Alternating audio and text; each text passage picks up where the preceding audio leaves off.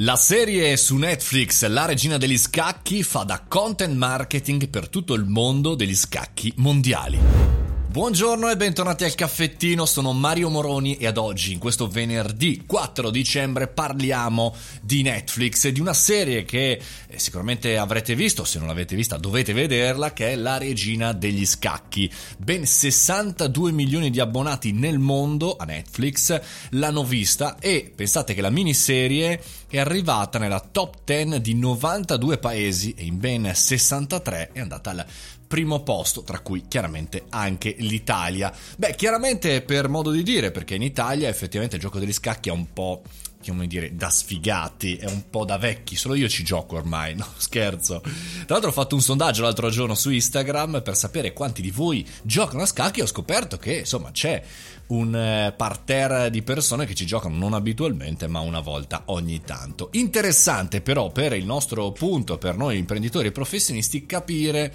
le conseguenze di quello che è accaduto dopo l'uscita della regina degli scacchi. Diamo un po' di numeri sull'impatto che questa miniserie ha avuto su tutto il mondo degli scacchi. Pensate, raddoppio delle ricerche a tema scacchi su Google e poi ancora su chess.com, il sito per cui si può giocare a scacchi in tutto il mondo. Tra l'altro ci sono anch'io, cercato di Mario Moroni. Bene, i nuovi giocatori sono aumentati di 5 volte. E poi un articolo del New York Times di qualche giorno fa, del 23 novembre, dice che eh, sono aumentate le vendite di scacchiere, timer via dicendo del 125%. Quindi anche i produttori di giochi come Goliath Games, giochi da tavolo, dice un aumento del 170% di giochi. Insomma, tutto il mondo sta aumentando e anche pensate su eBay, quindi eh, sia acquisti nuovi che usati, 215% le richieste legate agli scacchi. Insomma, tutto il mondo è esploso, tutto il mondo fa funzionare il gioco degli scacchi, anche in territori come il nostro, quello italiano, dove questo gioco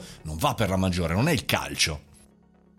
E quindi a maggior ragione i trendsetter, gli influencer veri e propri di alcuni settori ormai non sono più gli influencer solo social, ma sono le serie tv, come era una volta magari il mondo del cinema, il mondo degli artisti, e questo anche in ambienti immaginifici, cioè siamo in Italia, gli scacchi non funzionano, bene, viene lanciata una serie di questo tipo, è dirompente, funziona e tutti a giocare agli scacchi. Non si sa ancora per quanto tempo, ma è un content marketing questo, è un'azione di marketing importante. Pensate eh, insomma, di essere un grande produttore di un gioco in particolare oppure di una determinata, non so, strumento musicale vi converrebbe spendere i vostri quattrini su Facebook eh, o in un reparto marketing oppure produrre una costosissima serie su Netflix? Bene, credo che a questo punto le case history stiano cominciando a diventare tante, anche per vendere prodotti, anche per vendere consulenze. Pensiamoci bene anche noi. Ecco perché è importante creare contenuti.